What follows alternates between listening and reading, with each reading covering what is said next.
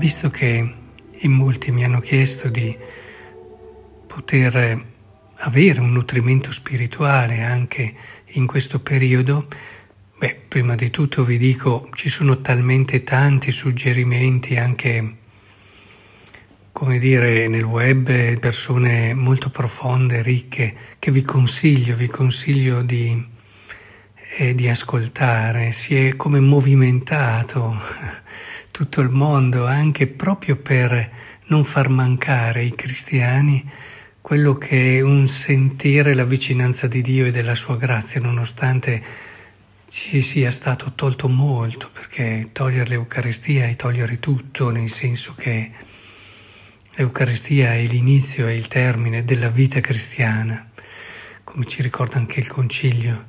E, ehm, però è proprio per farvi sentire anche una vicinanza semplice del vostro parroco, continuerò a pubblicare le omelie partendo da oggi.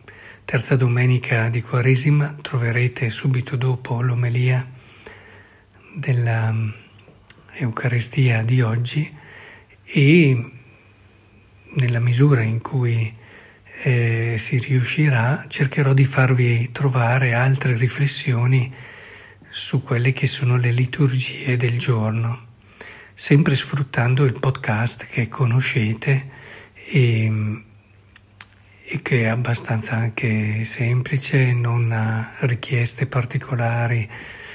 Eh, non non è esigente a livello di, di banda, essendo solo audio e quindi tutti possono ascoltarlo. Podcast che trovate eh, nell'app della parrocchia, ma trovate anche nel sito della parrocchia. È un piccolo modo semplice, vi ripeto, ci sono anche tanti altri cose che vi invito ad ascoltare, a partire quella del nostro vescovo, a partire da tanti altri spunti e suggerimenti. Ecco, il mio è più che altro un modo per sentirmi parroco vicino a voi, desideroso del vostro bene.